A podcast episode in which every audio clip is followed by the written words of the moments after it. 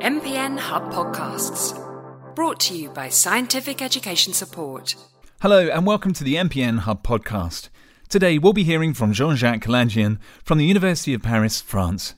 Hello, today I'd like to discuss with you uh, discontinuation of interferon alpha therapy in patients with uh, myeloproliferative neoplasms who achieved complete hematological remission. Indeed, uh, we have shown in several studies that interferon alpha was able to induce a high rate of complete hematological response or CHR in patients with polycythemia vera. And we also suspect that this drug can provide long-term benefits by changing the disease uh, evolution.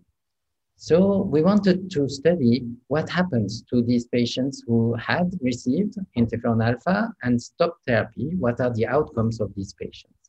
We took advantage of a large database of more than 1,200 MPN patients followed in Saint Louis Hospital in Paris. Among them, we identified 469 MPN patients who had received at least three months of interferon alpha treatment during the course of their disease.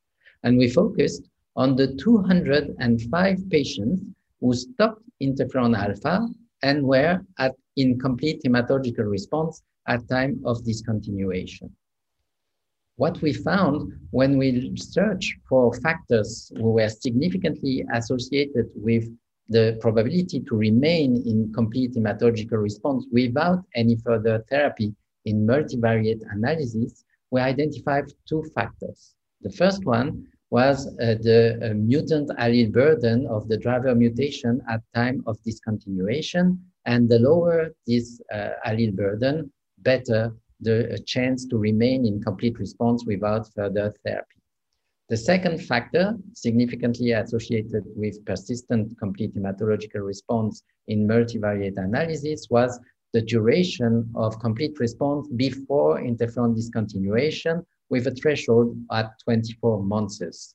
And for example, if you combine these two factors and you select patients who had received at least 24 months of interferon therapy after having achieved CHR and who had less than 10% JAK2 mutant allele burden when you discontinue therapy, then the probability to remain in complete hematological response without the need for any further cytoreductive therapy is around 50% at 10 years of evolution.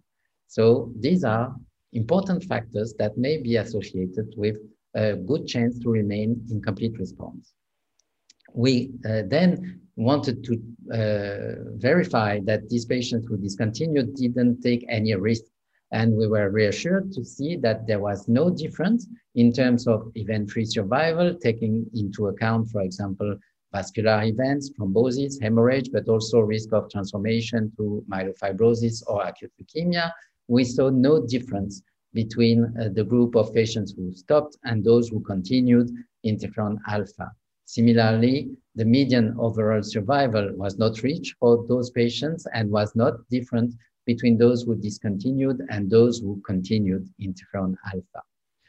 Finally, we also wanted to check if some resistance to interferon could occur in those patients, and we could uh, be uh, happy to see that uh, for those patients who presented a relapse of their disease after discontinuation, interferon could be successfully reintroduced in a large proportion of them who achieved again complete hematological response in more than 80% of cases. So a reintroduction of uh, interferon alpha was successful.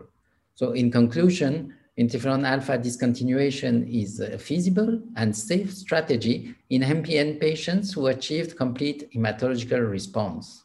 A JAK2 allele burden lower than 10% at time of discontinuation and at least 24 months of CHR are associated with long-term treatment-free complete hematological response.